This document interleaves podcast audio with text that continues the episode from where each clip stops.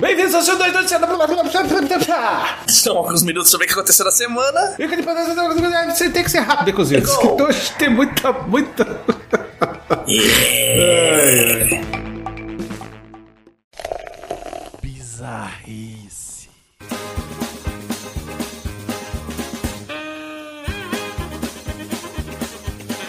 É tudo culpa do RH, Beconzitos. Sempre é. Guayaquil, caraca. Guayaquil? Uhum. Porra.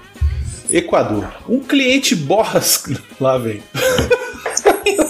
Um cliente borra as calças e quase morre do coração quando o RH de uma concessionária inventou de fazer uma dinâmica em grupo. Ó, vai vendo. O corajoso já estava na garagem da concessionária quando a dinâmica começou. A brincadeira de estourar balão sentando no colo dos outros gerou uma gritaria que foi confundida por um assalto com tiros. Ah, eu vi esse vídeo. Uhum. O valente então saiu correndo na direção contrária. Câmeras de segurança mostram ele correndo, se escondendo atrás de um carro estacionado antes de pular o muro. A concessionária não disse se entrou em contato com o cagão. E aí, Bruno, o que, que tu fazia? Cara, é difícil, né? Porque assim, se é um lugar que normalmente pode ter tiro, eu, eu, eu- eu acho que eu me cago Eu também. me lembrei do vídeo do Noia que roubou a moto e a moto tocou um alarme. Ele para a moto, desce da moto, põe as mãos pra cima, deita no chão e já põe a mão na cabeça, velho. Achando que é a polícia. Achando que é a polícia, pois é. É, muito bom.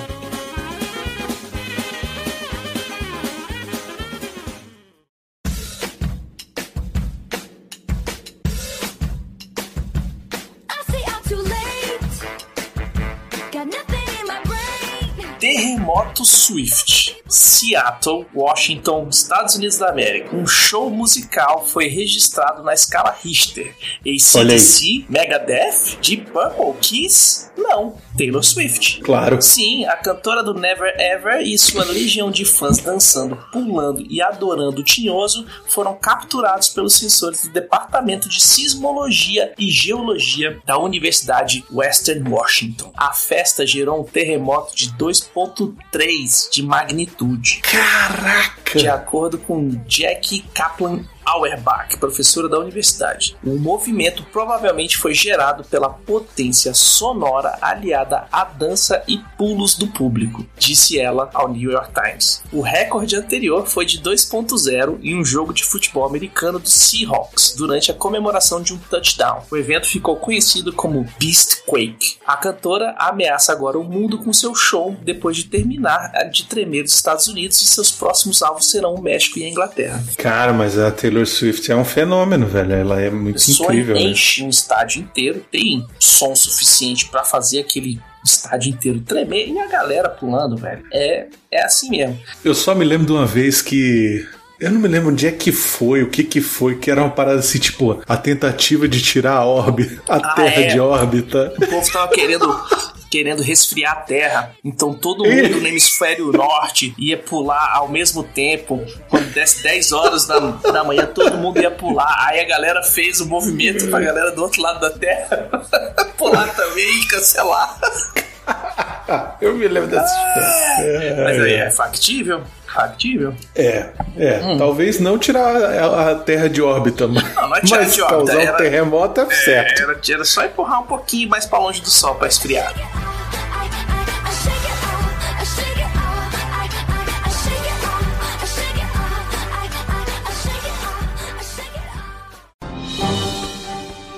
Atenção ouvintes para o top 5 de bilheteria nacional e internacional.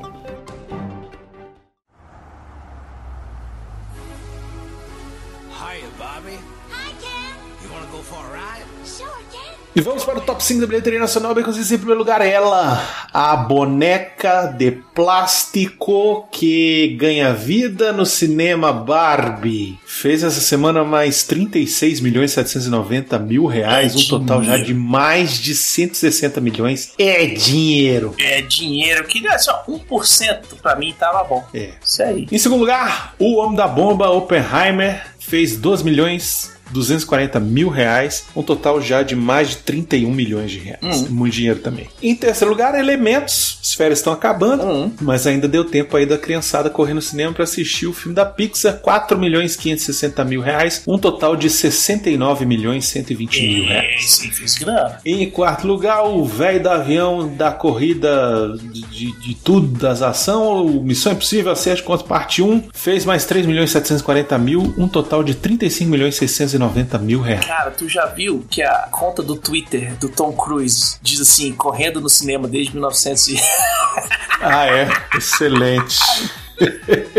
E em quinto lugar, Mansão Mal Assombrada, a única estreia aí que conseguiu chegar no top 5, fez 1 milhão e 320 mil reais. Difícil, né? Porque é um filme que tá concorrendo aí com esses fenômenos de Barbie e Oppenheimer. É. Difícil uma estreia agora conseguir chegar. Mas eu fui assistir esse filme, é bem divertido. Quem gosta da Disney, quem gosta dos parques da Disney e principalmente da atração em que ele foi baseado, vai gostar do filme, um filme divertido. Bem melhor do que aquela versão do Ed Murphy que fizeram há 20 anos atrás. Nossa. No top 5 de bilheteria dos Estados Unidos, em primeiro lugar, a Barbie. Não tem jeito. Com 93 milhões de dólares só nesse final de semana. E já num total de 351 milhões 400. E a Mattel vai fazer filme de tudo. Já anunciou que até o do Uno vai ter. Eu quero do He-Man. Eu também. Agora não tem mais. eh, Agora dinheiro não falta É, agora. agora não, agora faz. É o filme do He-Man, da She-Ra, do Gorpo, todo mundo. E em segundo lugar, Oppenheimer com 46 milhões 700 mil, num total de 174 milhões, já tá se pagando o filme aí também. Esse aí já. E em terceiro lugar, lançamento da semana, Mansão Mal Assombrada com 24 milhões de dólares. E em quarto lugar, Sound of Freedom com mais 12 milhões e 800 mil, num total de 149 milhões e 376 mil dólares. E em quinto lugar, no top 5 americano, Missão Impossível, acerto de contas parte 1 com 10 milhões e 600 mil dólares, já no total de 139 milhões. E aparentemente já está saindo do cinema nos Estados Unidos, hein? Sim, já vai pro streaming pago, né? Já Uhum. vai vai estar no. Tipo. Google, essas coisas. E é isso, lembrando que a grande parte aí dos filmes da bilheteria nacional você consegue encontrar reviews no portalrefil.com.br, no Instagram, no YouTube e no TikTok, É Baconzitos. isso aí, nós estamos em tudo quanto é lugar. Agora é nós. Isso aí.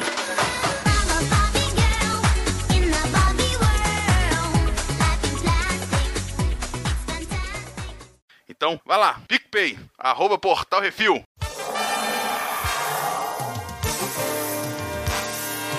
E vamos ao top 3 Netflix séries. Em primeiro lugar, uma série brasileira, Subúrbio, Penteados, Funk e Muita Treta é Sintonia. Em segundo lugar, Espanhol, ela foge do próprio casamento e se mete em altas aventuras na busca de si mesma, é um conto de fadas perfeito. Em terceiro lugar, o Henry Cavill Sofrendo, uma série onde os escritores odeiam os livros onde ela se baseia, The Witcher. No top 3 Netflix de filmes, em primeiro lugar, Jack Chan e John Cena se metem em altas enrascadas no meio da zona de guerra. É Projeto Extração. Em segundo lugar, eles se metem em altas aventuras depois que viram super-heróis. É As Aventuras de Ladybug, o filme. E em terceiro lugar, um filme alemão. Ele se vê no meio de uma grande treta quando sua esposa perde 40 anos de vida para pagar uma dívida. É Paraíso. E no top 5 da HBO Max, em primeiro lugar, uma série brasileira. Eles lutam para deter o tráfico e o contrabando nas fronteiras brasileiras, é a Operação Fronteira. Em segundo lugar, outra série brasileira, dessa vez reality show, cozinheiros amadores tentam impressionar chefes renomados para ouvir que está sem Tom Perro é Masterchef. Em terceiro lugar, outra série brasileira, sua vida vira de cabeça para baixo quando essa descendente de coreanos descobre um portal para casa de uma banda de K-pop é Além do Guarda-Roupa. Em quarto lugar, olha aí, rapaz, uma série de desenho animado, perna longa, Patolino, Eufrazino, Frajola e toda a turma em altas confusões. É a nova temporada de Looney Tunes Cartoons. E em quinto lugar, voltou lá o homem cuidar da criança e tal, do Last of Us. No top 5 da Disney Plus, em primeiro lugar, Invasão Secreta, em segundo lugar, Blue, em terceiro lugar, Era Uma Vez, quarto lugar, Moana, em quinto lugar, Avatar, só tá aqui porque trocou a hora. É isso aí. Top 5 do Prime Video, em primeiro lugar, Um filme. Essa jovem volta pra praia querendo reencontrar seus amigos e acaba se encontrando no caminho. O verão que mudou a minha vida é um filme. Em segundo lugar, uma série brasileira. Ele volta ao trabalho para se meter em altas confusões para tentar descobrir quem o assassino da sua esposa é o negociador. Em terceiro lugar, um filme. Esse matador se mete em altas confusões para salvar a vida de uma jovem encrenqueira assassino perfeito. Em quarto lugar, uma série. Um anjo e um demônio se metem em altas confusões depois que um anjo nu aparece na porta de um deles. É Belas Maldições. Saiu a segunda temporada, amigos. Maravilhoso. E em quinto lugar, um filme. Esse piloto se vê numa baita treta depois de salvar os passageiros trevosos da queda de seu avião. É alerta máximo.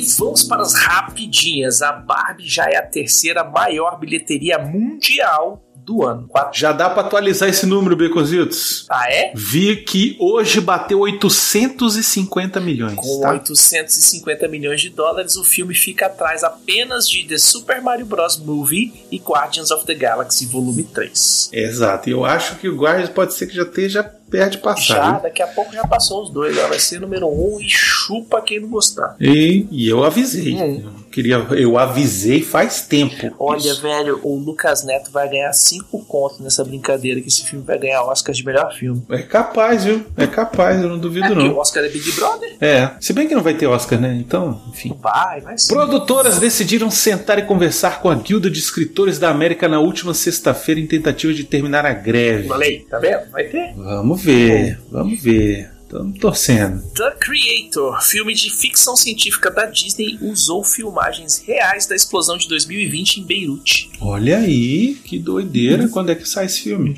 Deve estar chegando aí. E o novo serviço de streaming à vista, NASA Plus. Olha aí, será grátis e com imagens de outro planeta. Vai ter tempo real de Marte. É. É, vai ter o pessoal fazendo todos aqueles documentários que tem da NASA que eles já, já tem e com coisas do tipo, ah, o que que o, o que que o satélite é, tá vendo agora? Tum. Eu topo.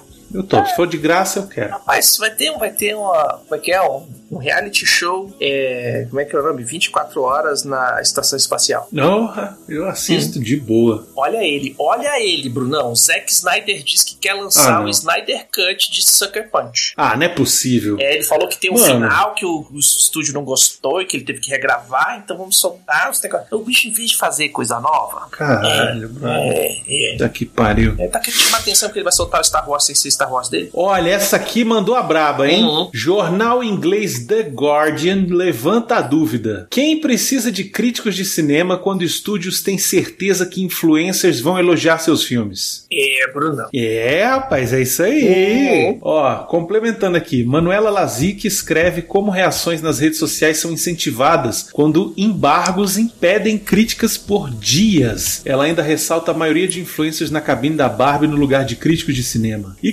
críticos que foram informados que não haveriam cabines de imprensa ou pré-estreias viram colegas postando reações nas redes antes do lançamento do filme. Então a crise é geral na indústria. A É, crise não é crise. geral, é. O crise de pessoal- identidade, O Beconzito. pessoal Crise de identidade. não quer ter crítica ruim no filme, e aí, ao invés de pegar e chamar os críticos de cinema, vai lá e chama um monte de influencer que não sabe porra nenhuma de cinema, só sabe que tá bonito, que não tá bonito, e põe pros caras assistir e fala, e fala bem do filme e tchau. Então, E aí e a crítica de isso cinema está vai, virando uma tendência. o filme, e aí os caras falam assim, não, você só pode soltar a crítica no dia X a partir de tal hora e tal, não sei o quê. A gente mesmo tá vendo isso, né? as cabines de imprensa cheias de influencer aqui, principalmente na Barbie, que foi o mais gritante de todos. E o pessoal falando, lá, não posta lá nas suas redes sociais que você achou, mas crítica só no, no dia tal, hein? Fala assim, porra, velho. É, é isso. Enfim, a gente não é críticos, eu nunca fiz, estu- estudei crítica de cinema nem nada. Eu faço as minhas críticas, as minhas reviews baseadas na minha opinião e no meu conhecimento de cinema. Conhecimento de cinéfilo, Uhum. tá?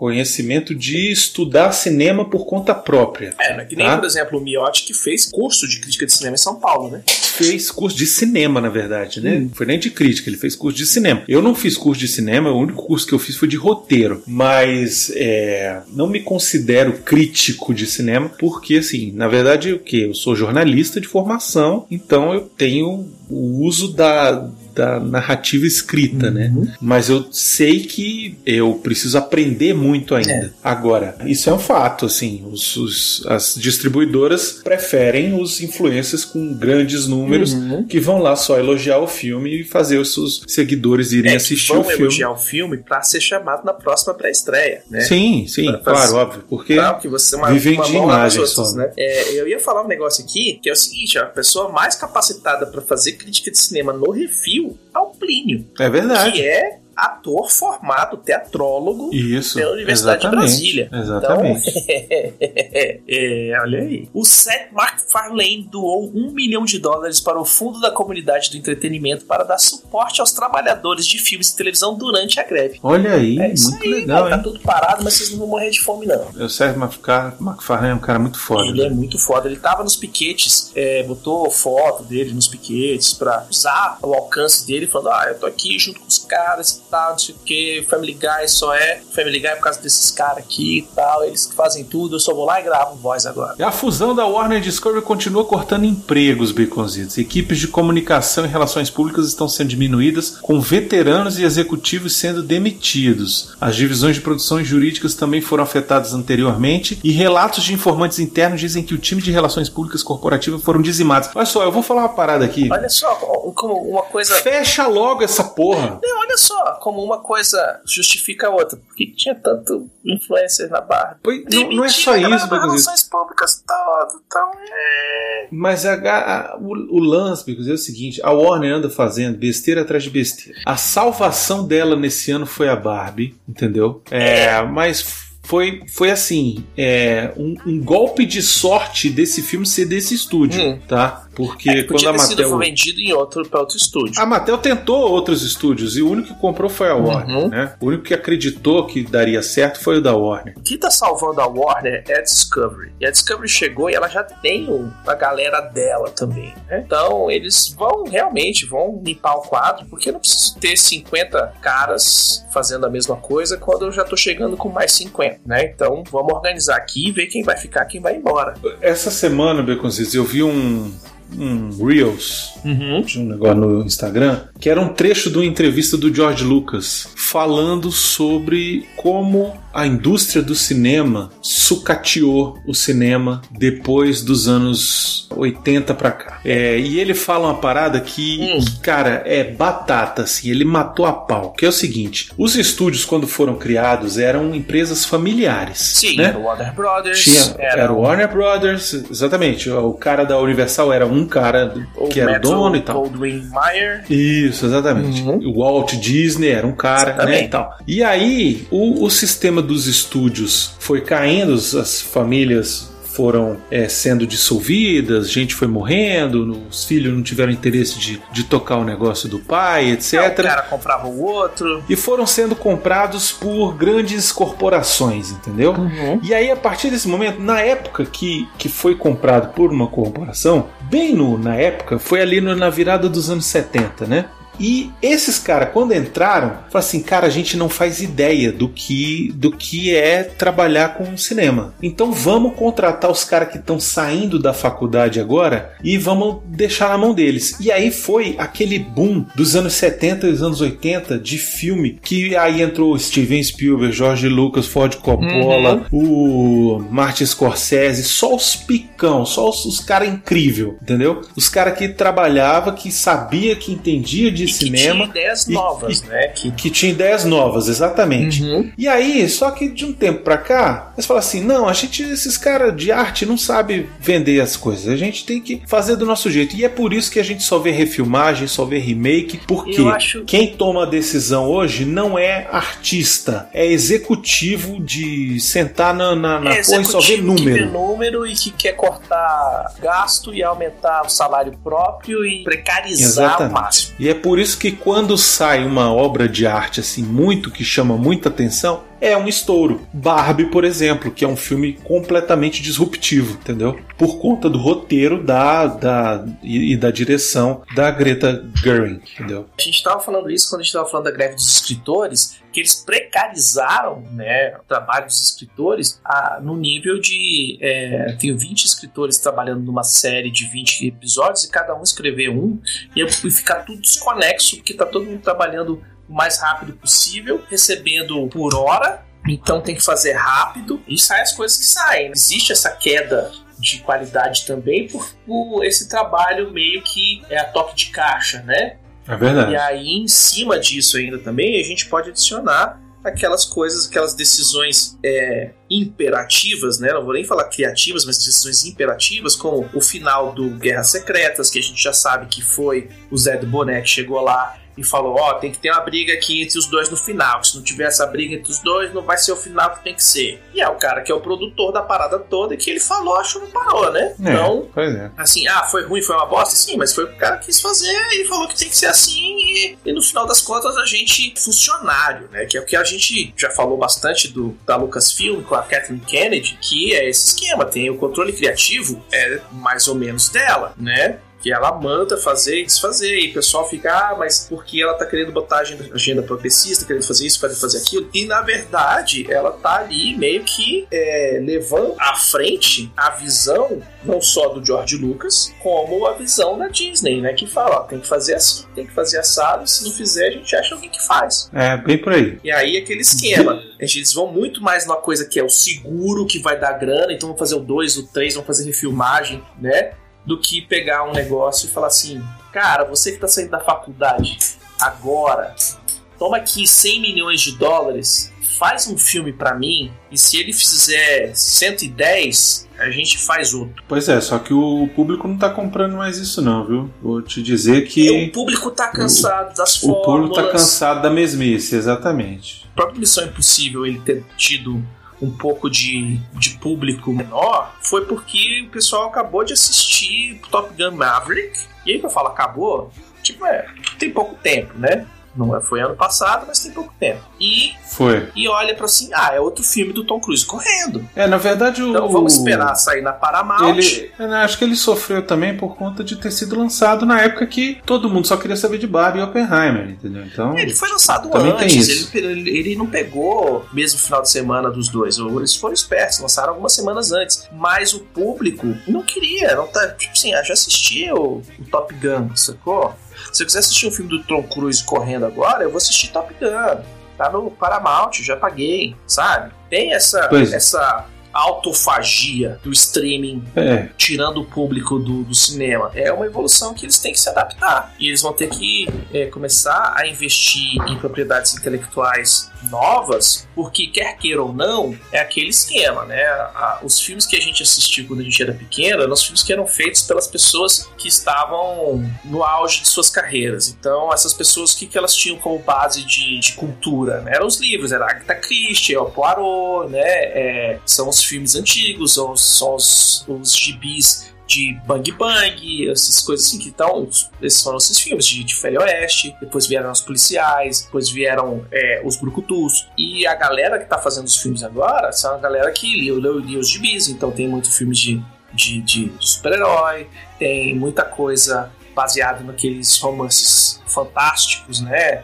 E aí a gente pega o Villeneuve, é, tem continuação de um monte de filme que o pessoal quer a- apostar no, no- no- certo, sabe? No que vai dar certo. É, é um risco menor. E aí, velho, é aquele esquema. A gente já vem falando há algum, algum tempo que ó, novas propriedades intelectuais são melhores do que requentar prato velho. é verdade. The Continental, spin-off de John Wick, olha aí, mais uma requentação. É uma história de vingança e de fazer as pazes. Oh, uau, novidade. Mais uma novidade, né? Uhum. Pois é. Stephen Amell, o arqueiro verde, o Arrow, né? Uhum. Falou que não apoiava a greve dos atores. Depois voltou atrás quando a internet cancelou por isso. É, não é muito bem isso que ele falou, né? A grande questão é que foi tirado de contexto pra variar. Ah, olha aí. Mas aí o povo É, já vai o- cancelar o cara que tá não sei o quê, mas ele, É ele se claro. retratou e falou assim: gente, não é porque eu falei que eu não gosto e não apoio é, a greve. pois é. É que, tipo assim, Eu quero trabalhar para pagar as contas. Não, na verdade o que ele falou, ele falou o seguinte, que ele não acha que partir para greve seja a melhor solução, entendeu? Ele acredita que exista outra possibilidade. Por quê? Porque greve para tudo e aí, Para tudo, tipo, é, é é radical, entendeu? É, tipo assim, eu, cara, o cara que tem um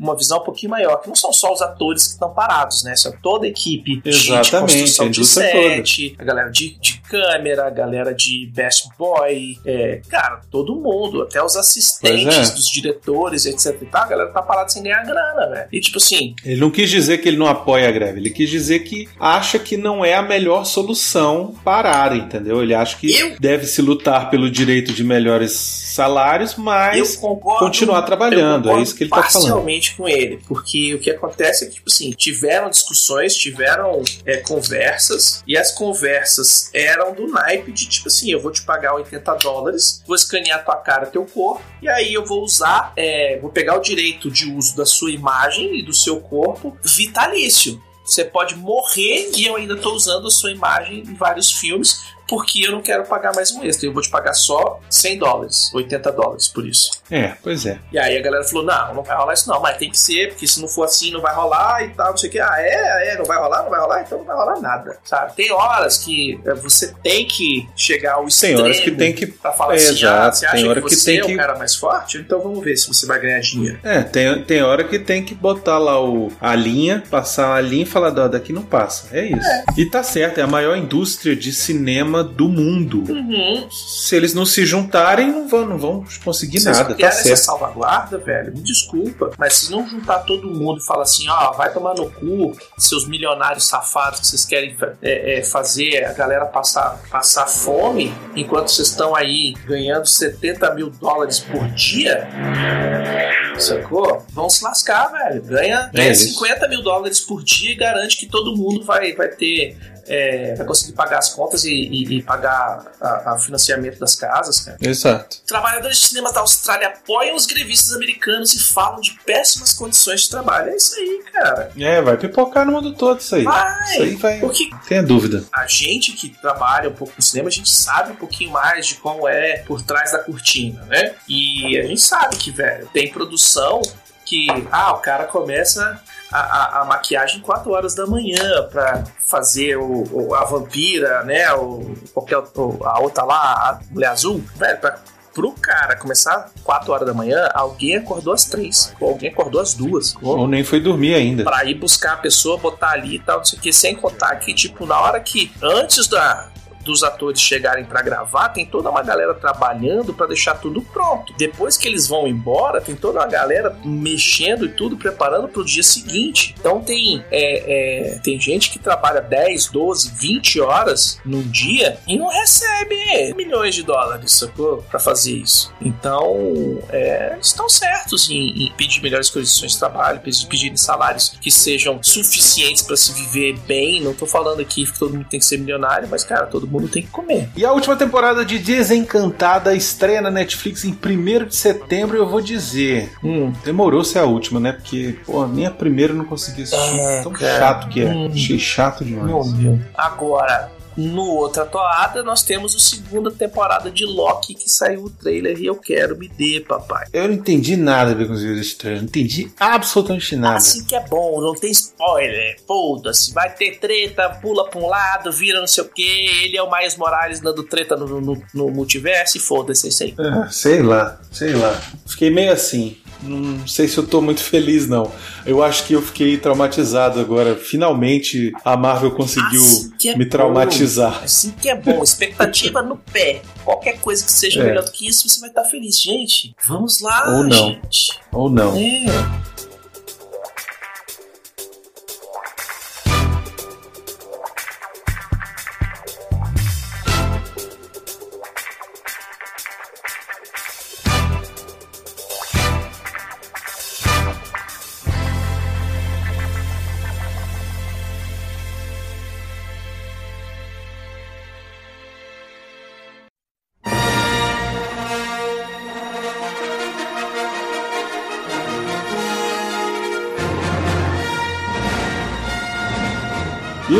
melhor de todos os tempos da última semana, bem consciente. Nesse bloco trazemos a melhor série, filme, jogo de todos os tempos dessa semana, uma dica sobre o que assistir, jogar e curtir. O que você vai indicar para os nossos ouvintes? Cara, eu vou indicar uma coisa. Star Wars Rebels, assiste, faz aquele, aquela maratona maravilhosa pra você poder assistir a Soca que vai sair e a gente vai gravar o reflexo sobre ela. É verdade, isso é importantíssimo. Se você não assistiu o Rebels, for assistir o Ahsoka, acho que vai ficar um pouquinho meio. Se bem que eu acho que eles vão fazer, né, Bacon? Eles vão falar alguma coisa, vai ter um contexto, vai ter um personagem orelha pra ficar, mas quem é esse, né? Vai, vai Ah, ter alguma sim, coisa. sempre vai ter, vai ter bonitinho. E É. sem contar que, olha, velho, se prepara aí que a gente vai fazer um especial, resumão do Enem. Olha, vai fazer um resumão do Enem do Rebels. Vai fazer o resumão do Enem do Rebels, a gente vai soltar não sei quando aí. E é isso aí, velho. É isso aí. É isso aí.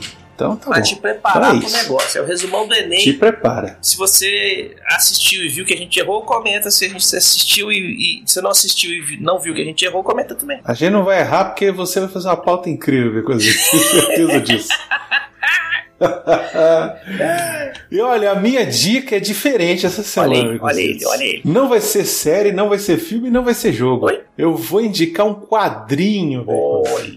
Vou indicar o quadrinho Superman 78. Oh, 78 não o número 78 do, do- da edição do quadrinho, título não. 78. O título é Superman 78, exatamente. Superman 78. Christopher Reeve. Exatamente, eles pegaram ali como se fosse o roteiro do terceiro filme do Richard Donner, entendeu? Olha. Excelente, uma história muito legal, usa os elementos dos filmes do Superman lá dos anos 70, então Hum. você tem o Super-Homem com a feição do Christopher Reeve, o Clark Kent com a feição do Christopher Reeve, a Lois Lane tem a feição da Margot Kidder, o Lex Luthor tem a feição do Gene Hackman. E cara, saiu pela Panini recentemente, tá disponível se você for lá na Amazon, você acha, frete grátis. Compra que esse é garantido. Ó, se você gosta do Superman de 78 lá o filme, eu te, eu te garanto que você vai gostar desse quadrinho. Garanto, assim, eu, eu devolvo o seu dinheiro se você não gostar. Olha aí. Mesmo não tendo pago, eu devolvo seu dinheiro se você não gostar. Mas tem que ser, tem que ser verdadeiro. Não adianta falar, ah, eu não gostei. Não gostei, vai ter que me explicar porque que não gostou. Hum.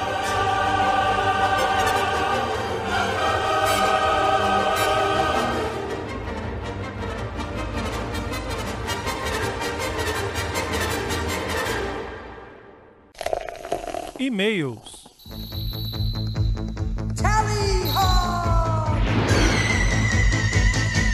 Você quiser ter o seu e-mail ou comentário lido aqui, mande um e-mail para portalrefil.gmail.com, comente no episódio dos programas ou nos posts do Instagram, arroba portalrefil, que no próximo CO2 leremos e vamos começar aqui. Eu já vou deixar bem claro que nós deixamos os comentários e e-mails com spoilers. Lá pro final. Então, Já tá sabendo. já tá sabendo. Vamos começar aqui no comentários no Que é Isso Assim 284 do Jerry Goldsmith. Olha aí, o Rafael Beraldo Dourado mandou. Peço imensamente desculpas por ser chato, mas precisei voltar umas três vezes o começo do episódio para entender que o Baconzito estava falando Gremlins. Aí, Becozinho, tem que melhorar a dicção, porra. Ah, velho, criança Não, mas pequena. o teu áudio deu algum problema que eu não consegui limpar o começo do É, teu áudio, tava não. bem esquisito. Mas é assim, acontece. Eu não sei o que foi que aconteceu. acontece. Criança pequena, falta de dormir, às vezes, às vezes, às vezes dá tempo. Perdão, foi, foi mal vacilo, tentar não fazer de novo. Começou a tocar a trilha de Jornada nas Estrelas e eu achei que era um episódio do Parolando do Paradérdia. Olha aí! Olha aí. A trilha do Gremlins também, lembrando, foi a trilha do Alf, o É Teimoso, nas chamadas da Globo. Putz, é mesmo, velho. Caralho. Olha só a Globo. A Globo fazia o que queria, né, velho? Fazia, metia o. Metia o. O Rush é? no, no Metia o Rush no MacGyver. Era, era o inferno. Abre aspas, a trilha é a melhor coisa do filme, fecha aspas, no filme com a Sharon Stone é um comentário que abre margem para discussão, hein? É, estamos tentando parar de objetificar as, as coleguinhas, né? Então, é isso. É, e o trechinho inicial do Instinto Selvagem lembra um pouco os trechos de Mistério do Indiana Jones. Olha! Lembra um pouquinho mesmo. E de novo vocês falando que no filme da Sharon Stone a melhor coisa é a trilha. a gente falou isso Ah, mas em dois filmes depende- diferentes. É, porque depende do filme, né, cara? Então, porra. O, do, o do Alan Quarterman, o melhor é a trilha mesmo. Desculpa aí. Comentário no CO2 273, Sol mata e os infectados. O Homem que não é possível. Ah, Olha aí. só. Esse aí, o cara é, tem até um pseudônimo aí. Gostei. Homem que não é possível. Quem será? Não sei. Ótimo programa, como sempre. Talvez vocês consigam me esclarecer uma dúvida. Qual a grande dificuldade de inserir a publicidade dentro da própria mídia? Por exemplo, um comentário. Como a gente comenta sobre alguma coisa em uma conversa comum ou apenas personagens utilizando os produtos. E aí ele falou, por exemplo, quando o Nick Fury chega em casa, a esposa dele está assistindo Prime Video. Na cena do bar tem alguém bebendo uma Coca-Cola. Uma cena de perseguição com algum carro patrocinado. Outdoors com propaganda aparecendo no fundo em cenas concorrendo na rua ou apenas os produtos aparecerem na cena mesmo. Isso aí tem um nome, né? Merchandising. né? É o que o Rafael Beirado Dourado responde aqui, ó. no- ele mandou a resposta lá no site, olha aí, tá funcionando. Olha ele aí. fala assim: essa eu sei, essas inserções comerciais no Brasil chamamos de merchandising, numa adaptação do termo, mas seria só product placement mesmo. É, colocação de produto. Dependem de contratos específicos que, em tempos de lançamentos globais, ficam mais complexos. No De Volta pro Futuro, por exemplo, teve um produto para ser anunciado, era algo para ficar na mesa do ponche no baile, e que na aplicação durante a cena ficou tão ruim que o diretor devolveu o dinheiro. E se eu não estiver enganado, manteve uma propaganda num banco de praça onde um mendigo dormia no retorno dele para 1985. Mas, para um Disney Plus que considera alcance mundial, imagina o que vai custar para Pepsi ou Coca-Cola, supondo que esse cálculo proponha até onde o conteúdo pode chegar. Então, tem uma parada que, assim, nos anos 80 isso acontecia pra É, caralho, o né? próprio De Volta ao Futuro 2, ele pede uma, no De Volta ao Futuro inteiro, ele pede Pepsi em vários momentos, né? Pô, não, no, no, no De Volta ao Futuro tem Pepsi, no De Volta ao Futuro tem Calvin Klein, a maior, maior O maior propaganda de é. Calvin Klein. Exato. Ah, o- o o, filme inteiro chamando Mattel. o cara de Calvin. O filme inteiro chamando o cara de Calvin Uhum. Klein, né? Então, assim, eu acho que depende do filme, né? Acho que depende do filme. E depende da época também. Antigamente fazia mais sentido, hoje acho que nem tanto. É coisa do tempo também, né? E aí, é, é esse esquema, cara, você tem que fazer uma- um, um contrato específico, e aí você tem que mandar aquele episódio pra galera de publicidade aprovar, regravar, refazer e tal. E, velho, tem coisas assim, tipo assim, estamos falando de Disney, que é tão tanto segredo, mas tanto segredo, mas tanto segredo que eles nem querem que ninguém veja, velho. É verdade, tem isso. Sabe, tá? Eles querem que o editor edite de olhos fechados, porque não. para não vazar nada. Então é mais complicado. Mas tem muito product placement ainda, sabe? Tem é, muita coisa que acontece assim propositadamente, tem coisas que acontecem sem propósito, né? Que a gente já falou também é, no passado sobre a corona no Fast and the Furious que o cara coloca só porque ele gosta. Pois é. Próxima mensagem aqui do César Pereira. Sou ouvinte do antigo Jurassic Cast. Olha só, e foi maravilhoso voltar a ouvir vocês. Pena Calaveira não está nessa nova fase. Brunão querido, me emocionou seu desabafo de desculpas. Você citou sua participação no Paranoia? Acho que é o Paranerd. para. Aí ele. Paranerd? Hum. É, não sei. Mas não consigo achar o programa no meu agregador. Eu uso o Podcast Addict. Cara, o Paranerd, ele tá com. Tá com as tretas aí. Tá com, É. tá com as tretas, é, teve o, o site foi invadido e tal. Nosso amigo Alexandre Nerdmaster tá com dificuldade de, de colocar o programa de volta no Uhum. ar. Eu não sei se eu não sei se os programas estão no ar, viu? Eles estão resolvendo. É. eles Eles estão resolvendo, É. né? Mas enfim. Então, é para nerd, né? Para não. Agora eu vou maratonar o refil. Quando tiver no atual, volto a comentar. Fiquem na paz, vida longa e próspera. Valeu, César, obrigado. E continuamos aqui, tá? Não tem. É, na verdade, o, o refil ele é para ser uma coisa diferente do que era o Jurassic Cast. A gente Uhum. por muito tempo manteve a mesma pegada e tal. O Calaveira participou de vários programas, mas infelizmente a- as coisas aconteceram que é, deixaram que fosse impossível continuar. O Miotti saiu também. E aí agora o refil é uma coisa minha, com baconzitos, com Arthur, com o Evoluiu, Plínio. né? É, Mudaram as assim, não sei, não sei se a questão é evoluiu porque virou é outra coisa, é diferente, a Evoluiu, pegada é que eu outra. digo, é, é- é- não necessariamente para uma coisa melhor.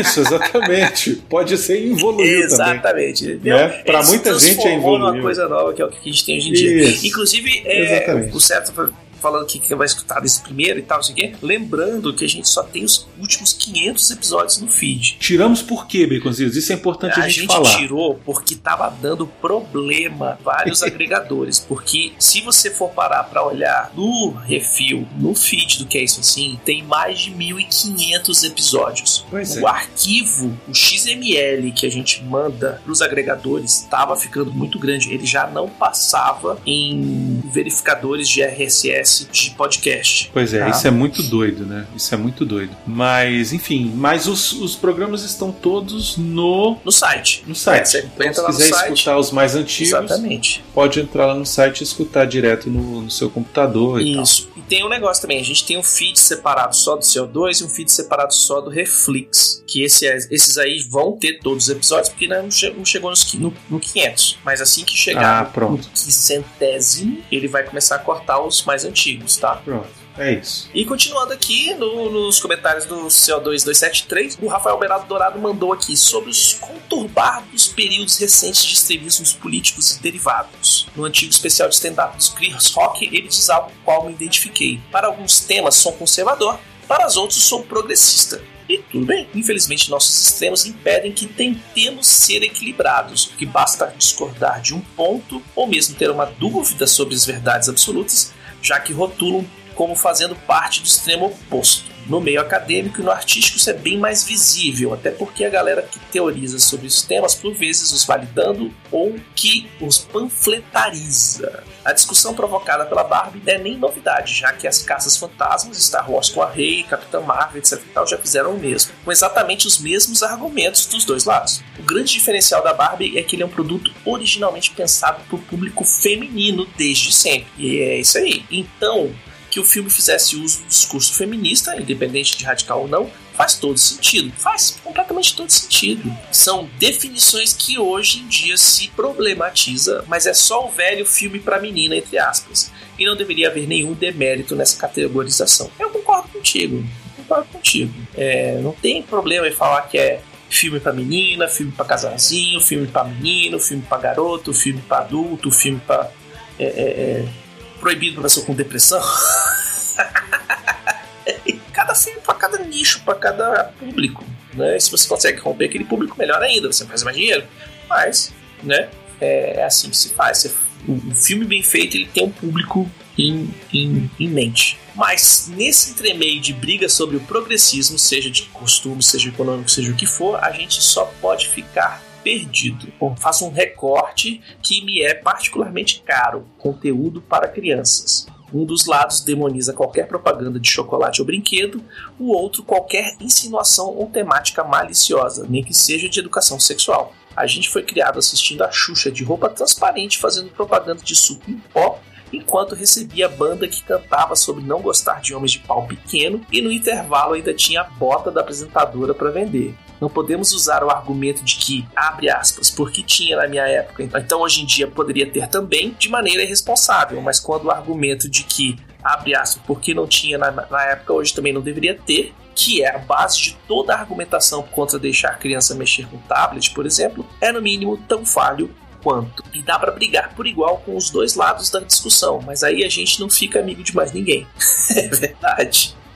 É difícil você ficar é, é, é, tentando ser a voz da razão, né? Porque você fala, não, mas não é tão assim pros dois lados. E aí o que, que acontece? Né? Esse cara é um isentão. Isentão. Hum, quantas vezes não fui chamar de É o isentão? isentão, aí fica aí, não quer tomar partido. E, e é o que o- a maior parte das pessoas quer fazer, é fazer uma coisa bipolar, a galera do A contra a galera B. E aí, enquanto essa galera tá brigando aqui, no- a- a- elas não estão olhando o que, que os caras estão fazendo do outro lado lá. Então a gente tem que ficar de olho nesse negócio também, velho. A gente pode ter nossa posição. Novamente, que eu já falei no CO2 passado, ninguém é uma coisa só, todo mundo usa uma pluralidade de coisas, pluralidade de ideias. É conservador para uma coisa, é progressista para outra e tá tudo bem. E ele continua falando: nessas horas vale mais a pena só ficar quieto e torcer para ver se essa loucura passa. É. Teve um Difícil, né? Difícil. Teve um dia, teve um dia que a gente tava conversando lá no, no, no grupo do Instagram e o pessoal, ah, por que, que vocês não, não fazem isso e aquilo? Que a gente podia fazer tal, pá, pum, pum, pum. Eu só botei a foto do Jaiminho, assim, quero evitar a fadiga. É, pois é. Que é isso, cara? Chega uma hora na vida também que a gente não quer, a gente não quer sarna pra se coçar. Não quer sarna, É exatamente. isso aí. Deixa o povo lá. Mas eu entendo, eu entendo todos os lados. Eu, eu acho que democracia é isso. eu acho que a gente tem que voltar a conversar e dialogar. dialogar. Esse negócio de exatamente. cada um subir numa caixinha de, de, de sabão em pó e ficar gritando que o outro lado tá errado, não vai dar nada. E ser nenhum. aplaudido só pelo seu grupo de adoradores também é. Exatamente. Sabe? Bom, vamos para os comentários no Reflex 102, Invasão Secreta, episódio final. Então, se você não assistiu Invasão Secreta, Até semana que ainda vem. quer ter. Ah, é, pois é, quer ter alguma surpresa? Tchau, desliga agora, obrigado. E até semana que vem. Não se esquece de compartilhar para seus amigos, aquelas coisas. Uhum. Tá bom? É isso, um beijo, vai com Deus. Felipe Trindade, olha, Olha só, aí. gravou com a gente Oi, seu Piratas do. Caribe. Mandou. Falou: Saudações, amigos. Acabei de ouvir o reflexo sobre o final da série Invasão Secreta e até eu, que sou um marvete safado, passador de pano para filmes como Thor 4, odiei essa série. Zitos passando pano foi engraçado. Rapaz, tu tem que ver a coleção de mop que eu tenho aqui em casa pra passar pano pras coisas que eu gosto. Tô nem aí. Ah, Puta merda. passo meu, ainda põe o podcast de fundo pra ficar passando pano. Puta desperdício de tema que poderia ter sido um thriller de espionagem intriga internacional foda. E no final virou mais uma luta de duas monstruosidades de CGI num cenário vazio e sem alma. E olha que eu não tô nem comparando com o quadrinho da invasão secreta, que seria covardia. Mas queria que tivesse entregado o que o trailer prometia. Só entregaram uma série que começou muito bem, mas se perdeu num roteiro horroroso, sem sentido, cheio de furo e que compromete o futuro da Marvel abrindo pontas que provavelmente serão jogadas no mesmo baú do esquecimento que outras coisas. É tudo culpa do Zé do Boné, velho. Sei lá. Juro, eu juro que se eles conseguirem estragar a Soca, como fizeram com essa série o Obi-Wan, eu vou cancelar a minha assinatura do Disney Obi-Wan é Plus. bom, velho. Não é, velho. É, porque Não vocês é. ficam olhando Obi-Wan como que vocês queriam ser e não o que, que ele realmente é, velho. Não. É, É velho. mesmo. Porque a impressão que fica pelas últimas produções do streaming é que Andor foi um erro, pois ninguém da Disney ligava pra série ou achava que daria certo, deixaram o Tony Gilroy trabalhar em paz e o cara entregou um produto foda. Quando o produto bom é a exceção, então os flops da Disney tem que ser culpa do estúdio. É uma pena. Grande abraço, continue firmes e fortes com o trabalho foda que tem feito. Seu amigo Felipe Trindade do Passaporte Orlando. Acesse lá Passaporte Orlando e atormenta lá o Felipe, pede pra ele gravar um episódio criando a Vila Churupita e pra ele me chamar. É isso aí. E o Luiz Cláudio mandou o seguinte: quem é esse Nick Fury? Entrega a arma mais poderosa do mundo na mão de uma alienígena que trocou de lado duas vezes nessa série, acreditando que ela ia matar o Grave. Aliás, nós vimos o Extremes reconstruir o corpo do Grave instantaneamente várias vezes durante a série. E o que aconteceu no final que parou de funcionar? É verdade. Mas o- essa porra desses tremes é isso, né? Porque no Homem de Ferro 3 também, o cara explode Os caras e explodiam, funciona. os caras explodiam e morriam. E aí, É, e é. aí o que eu acho ali que rolou foi que o roteirista precisava que o cara morresse e assim aconteceu. É, exato, É, é, e ele morre. E Acabou. morreu. Pronto. Também deixou para o MI6 a máquina de bandeja, pois ela não foi destruída. E também a cientista, a cientista que a construiu pode modificar para transformar não só Skrull. É, na verdade não foi nem pro MI6, né? Ela tá lá na Rússia, continua Tá lá, os deixou russos. pro Putin. Exatamente. E a Varra que precisou ir em um cofre no banco para pegar uma arma para matar o Nick Fury, mesmo tendo um arsenal na casa dela. Olha.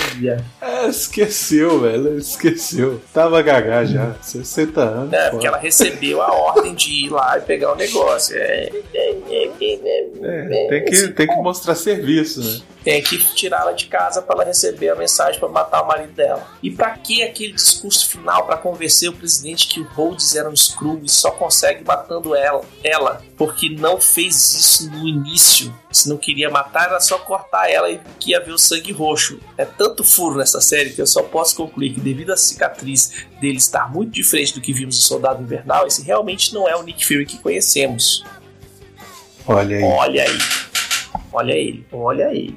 Enfim, essa série serviu apenas para criar um novo super ser que não sabemos se vai voltar, mais do que, mas que como é muito poderoso, pois não sei se vocês notaram o DNA do Thanos também está lá. eles provavelmente não vão nerfar ela caso apareça de novo. Ah, sei lá, cara. Eu, eu já não tenho a menor esperança de nada. Gente, é quadrinho, pode acontecer qualquer coisa, até o negócio perder A a, validade. validade. e ela murchar e virar uma pessoa, um screw normal de novo. É que nem o Boba Fett, tava morto até alguém precisar dele. Exatamente, até alguém querer ganhar Uhum. dinheiro em cima. Rafael Beraldo Dourado escreveu: Por que manter as vítimas das clonagens vivas? Porque a morte deles ser causada pelo ataque americano seria um problema ainda maior para justificar a Terceira Guerra Mundial. É uma boa solução? Não, mas seria alguma coisa pelo menos. Tá, até aí É, tudo bem. aí, aí, aí, aí me pegou. Sobre não poder duplicar um defunto. A esposa do Nick Fury mantinha o rosto de alguém que ela viu morrer e a quem ela prometeu continuar agindo como se fosse ela para os pais não sofrerem ou algo assim. Então essa desculpa não colaria. É, verdade. O pior da série é não ser fiel às próprias regras, exatamente. O lance da contaminação por radiação poderia ser resolvido fácil, fácil. Primeiro, sem ligar o contador Geisel. Nick Fury entrava fingindo a tosse. No discurso do Gravik, onde ele parece estar morrendo, ele revelar ao Gravik: você deveria estudar mais a espécie que quer aniquilar. O lugar, na verdade, não era radioativo e os humanos em hibernação já teriam morrido. Faziam ele acreditar nisso, seja lá por qualquer motivo, mas ele estava sendo monitorado o tempo todo, etc. Isso para fazer o Gravik ficar puto e acionar a máquina com ele lá dentro mesmo assim. Por quê? Pra que deixar o velho no meio da máquina de DNA? A aposta foi toda essa? Agora, o Rhodes ser uma escrula desde o final de Guerra Civil, poderiam ter capturado ele durante qualquer tipo de visita ao médico, né? Mas aí a frase eu nem sempre fui assim em Ultimato faz mais sentido que só uma piada com a troca do ator. Mas aí fica esquisitaço rever os filmes e não ser ele e sim o alienígena. Por falar em ameaça alienígena, a mulher Hulk moveu uma ação na justiça contra uma alienígena metamorfa. O sistema judiciário americano já sabia que isso existia, mesmo sem saber que tinha um milhão de outra raça que também fazia isso. E foi clonando uma celebridade. Com uma firma de advocacia que vive em função de exploração midiática, de novo, a série não para em pé, em parte porque todo o resto do universo Marvel não colabora. Imagina quanta gente no MCU tá transando com o Screw sem saber. Conta como traição nesse caso? O Screw se sentiria ofendida se o marido pedir pra ela assumir outra forma, tipo a mística, fingindo ser a Jean Grey Wolverine em X-Men 2? Cara, então, o que, que eu acho?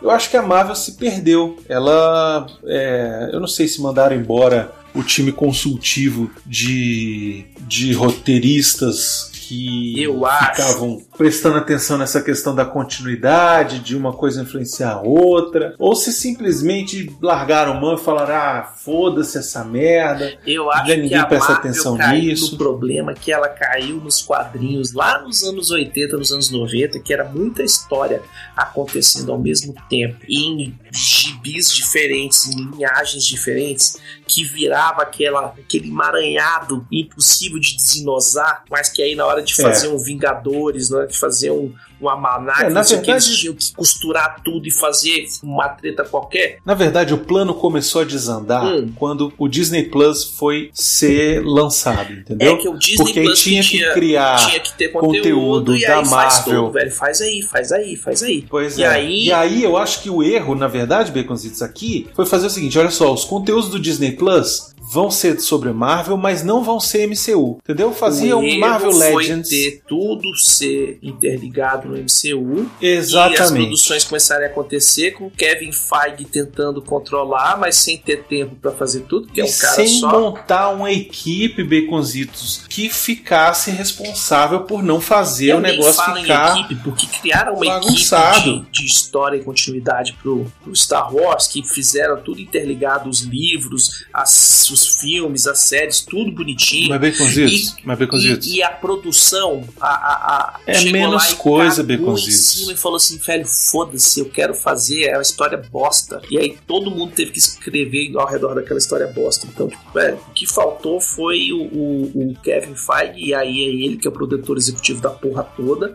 chegar e falar assim, velho, vamos, Disney, espera aí, me dá um tempo pra eu escrever os próximos 10 anos, né? É, Que eu aí acho que a gente, foi um pouco a disso. gente sim. vai, porque. E a Disney lá, velho, não, bicho, eu preciso ter Ó, preciso ter série saindo a cada três meses. Cara, faz desenho animado, velho. Faz, sabe? É, Foda-se, entendeu? Mas É, tem, que, tem que ter um limite. Eu acho que a que gente tem tava falando do corno que ganha 78 mil por dia? Pois é, É que exatamente. E aí vamos, vamos, vamos, vamos, vamos, vamos, vamos, é o caralho, meu irmão. Sabe? Vamos fazer a parada direitinho, porque aí começa, aí vem. É a decisão por quantidade Começou no lugar da essa qualidade. merda, começou eu puto lá com WandaVision. Não sei se vocês estão lembrados dessa Hum. porra. Todo mundo elogiando, achando massa e eu tendo achado uma bosta, entendeu? É, é, é por aí, sabe, que o negócio começa, sabe? Então, é, eu acho que a Marvel chegou num, num ponto em que ela tinha que é, falar assim, gente, olha só, para tudo. Têm que aproveitar essas greves tudo pra respirar, reescrever e vambora. Pois é, entendeu? Fala assim, gente, olha só, calma, calma. Ou pega o Kang logo e no final pega o multiverso. Recria tudo num universo novo, e aí com Ah, é o X-Men, acontecer. Homem-Aranha e o É, Caramba 4, é. e aí agora começou de tudo de novo, resetou, pluf, É, Exatamente. É só o jeito que. É a única coisa que pode acontecer, sinceramente. É a única coisa que pode sentido. acontecer. Pega ali o, o, o- o Loki segunda temporada, faz um filme do Kang e reseta tudo, e agora eu posso ter outro. é, outro Tony Stark, posso ter outro Capitão América, posso ter outro tudo, velho. Pois é, e eu acho que tem que, tem que tem que ir mais devagar, talvez, sabe? Menos filmes por ano, menos séries por ano. A gente tem que ter espaço pra respirar, Eu cara, que poder sim. entender melhor as paradas. Isso não é, não dá pra fazer igual quadrinho que todo mês tem que ter um gibi novo, Cada sabe? 15 dias, velho. Não, eu digo assim, porque o, o gibi, o É, porque a gibi, própria Marvel tem. Numa semana é Homem-Aranha, na outra semana é X-Men, depois tem Homem-Aranha de novo, aí depois tem os outros gibis. de- E é tipo assim, é sempre quatro ou cinco gibis que saem no- toda quinta-feira, né? Então, tipo assim, cara, tem Homem-Aranha, tem o Wolverine, tem X-Men, tem é, Justiceiro, tem é, caramba, quatro, tudo saindo um em cima do outro, pá, um, um ponto que tem gente que lê A, tem gente que lê B. Cara, a, a Disney tá competindo consigo mesma, aonde ela põe um filme da Disney, um filme de Star Wars e um filme da Marvel, quase tudo pra encaixar no mesmo verão ali e, e- e tentar É. tirar o máximo de grana das E- pessoas. E eu vou te dizer, eu achei que a DC ia por um caminho melhor e eu tô vendo que tá indo pelo mesmo caminho de fazer merda, porque É. anunciou o reboot e aí hoje saiu a notícia de que não, a Gal Gadot vai ser a Mulher Maravilha 3. Que Ah, não, porra é essa, caralho? coisa do, do DCU Vai e tomar ah, no vamos cu, continuar só porque ela é bonitinha. Ah, tomar no cu, velho. Contrata uma Vai atriz pra tomar fazer no essa cu, porra. velho. Não, não é nem questão de contrato matriz, sabe assim? Ou é reboot ou não é reboot, mano. É, não. Sabe? Se for continuar com Vai ela, trocar o super-homem, vai trocar o baile. É, pois é. Aí me traz o Henry Cavill de volta, então, Não, porra. Henry Sabe? Pode ser, pode ser. O Harry Cavill Não, vai tomar no cu, sabe? Vai É. tomar no cu, velho. Entendeu? Eu não sei, eu não sei se de repente é, a mulher falou isso pra, pra conseguir um espaço, pra forçar uma situação, ou qualquer coisa assim, ou então de repente ela falou e foi mal interpretado, na verdade ela quis dizer que ela vai estar envolvida porque ela vai ser produtora executiva, Ou entendeu? Pra vai ganhar um fazer Uma dinheiro. animação da Mulher Maravilha. Ou vai ser uma animação. E tal. É, também isso não faz sentido porque o James Gunn falou que quem fizesse o, o personagem no cinema ia dublar no videogame e dublar no, vai que ela vai na fazer animação. um Tales of Temícera. Pronto, acabou. Tudo bem, tudo bem. Não, não interessa. O que eu tô dizendo é o seguinte: ou faz o reboot ou não faz o reboot. É, já tira o Aquaman Entendeu? também logo de uma vez. Pronto, foda-se. Já tira logo, tira Aquaman, tira Flash, ninguém quer tá querendo ver. Mano, outro dia eu fui comentar no- na página da Warner lá no Instagram. Comentei lá, porque eu, eu acho que, que, que tem que fazer, sabe? É, o Besouro Azul. Hum. Porra, Besouro Azul. Primeiro herói latino que a gente vai ver no cinema. Primeiro herói latino que a gente vai ver no cinema. Uhum. Entendeu? Na melhor tradição do Chapolin Colorado, sabe? Vai ser, porra, o cara. aí o elenco todo de, de latino, de De mexicano hispânico, de- brasileiro. e tal. E aí eu falei, gente, olha só. O brasileiro ele tem a obrigação moral de ir assistir esse filme no cinema Uhum. pra prestigiar a Bruna Marquezine, mesmo que não goste dela. Mano, o tanto de comentário que eu tive de gente me esculachando, ah, haha, paga meu ingresso, ah, haha, ah, tá sonhando, ah, nem, nem de graça, que não sei o que. Eu não consigo entender, velho, o que, que vocês querem da vida, entendeu? Porra, uma oportunidade dessa, por mais que você não goste da pessoa, por mais que você ache ela uma É atriz por mais medíocre. super-heróis que representam a gente, velho. Porra, caralho! Exatamente! Agora. Exatamente, sabe? E, e outra, é uma atriz brasileira ela se é talentosa, se não é, se é bonita, se não é, não me interessa. É uma atriz brasileira que está representando o Brasil lá fora. Então, se ela faz sucesso, os estúdios vão entender que, pô, Outros atores público- brasileiros merecem. Exato, brother! Porra, tem que deixar de ser cabeça pequena, Exato. meu irmão. Eu ainda falei, eu, eu falei no Twitter, eu ainda uso o Twitter porque eu sou velho. É, eu fui lá e falei pra Warner Brasil. Não é Twitter, é X. É X. É, né? o X, que agora é Shopping. X. Aí eu fui lá e, e, e chitei pra Warner, pro Warner Brasil, falando o seguinte, ó, velho, se vocês não fizerem um- uma divulgação, um videozinho com carinha cantando Besouro Azul, Azul Besouro, Perdeu vocês dinheiro. perderam uma viralização massa aí, viu? Grava, é. ó, grava agora pra sair pro lançamento do filme, que é depois de amanhã, velho. Não, o filme já. cantando, Azul. Semana que vem tá no cinema, velho. Segunda semana que vem, Já é não, semana velho. que Essa vem. semana, que é dia 7. É, então, pois É, é, exatamente. amanhã, é. É porque a gente tá gravando na semana anterior, Uhum. por isso que eu tô falando. Mas é, já, já tá aí, é dia 17, uma coisa assim. Então, cara, porra, tem que deixar de ser cabeça pequena, velho. Parar de pensar com. Sabe, com a mesquinhez do. do ah, aí teve um babaca que mandou assim. Ah, se o filme fosse com o Neymar, eu ia ver. Ah, toma mano, no cu, vai velho. tomar vai no cu, sabe? Neymar, tô filho da puta. Ah, não, velho. Vai Mano, não, ah, se fuder, sua velho. mãe, Vai rolar sabe? um Vai to- com ele, vocês dois. Isso, entendeu? Ah, Ah, toma mano, banho. pra cima de mim, velho, sabe? Vai cre- cresce, velho, cresce, É, não. sabe? Cresce. Enfim, tá, chega de revolta, é isso.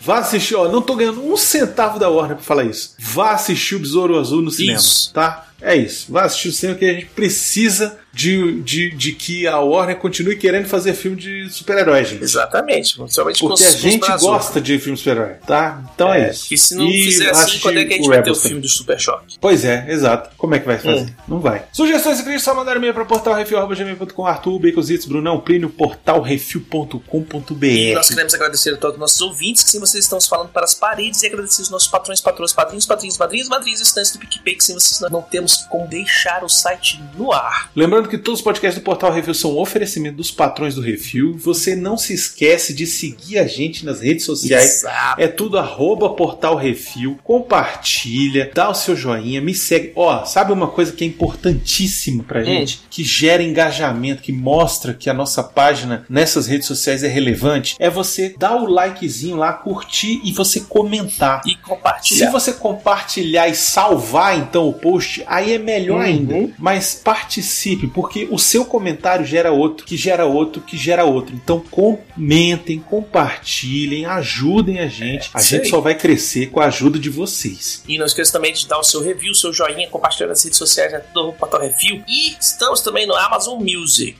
Olha aí, Bacon. Amazon Music deixa você contar estrelinha pro podcast. No Spotify você pode comentar nos episódios também. A gente pega os comentários de lá e joga aqui no CO2 pra gente responder também. Então, todos os canais de conversação pra você dar o seu reviewzinho lá pra ajudar a gente a crescer aquele pouquinho mais que a gente precisa. Então aí, se você quiser, cara, gostar muito do que a gente faz, velho, vai lá, ó, PicPay. PicPay, ajuda nós. Cinquinho por mês, cinquinho, cinquinho. Exatamente. Quem, ó, vou fazer um desafio aqui. Quem era ouvinte antigo do Jurassic Cast aí e voltou aí por conta do, do negócio que rolou aí e tal, e veio me procurar e veio me falar, ah, é Brunão, não sei o quê. Quer me ajudar? Patrocina aí então, amigo. É isso. Ajuda pra caralho. Tá? Ajuda pra caralho, tá bom? É isso. É, então é isso aí. Até semana que vem. Diga tchau, Brunão. Tchau, Ecancietes. Valeu.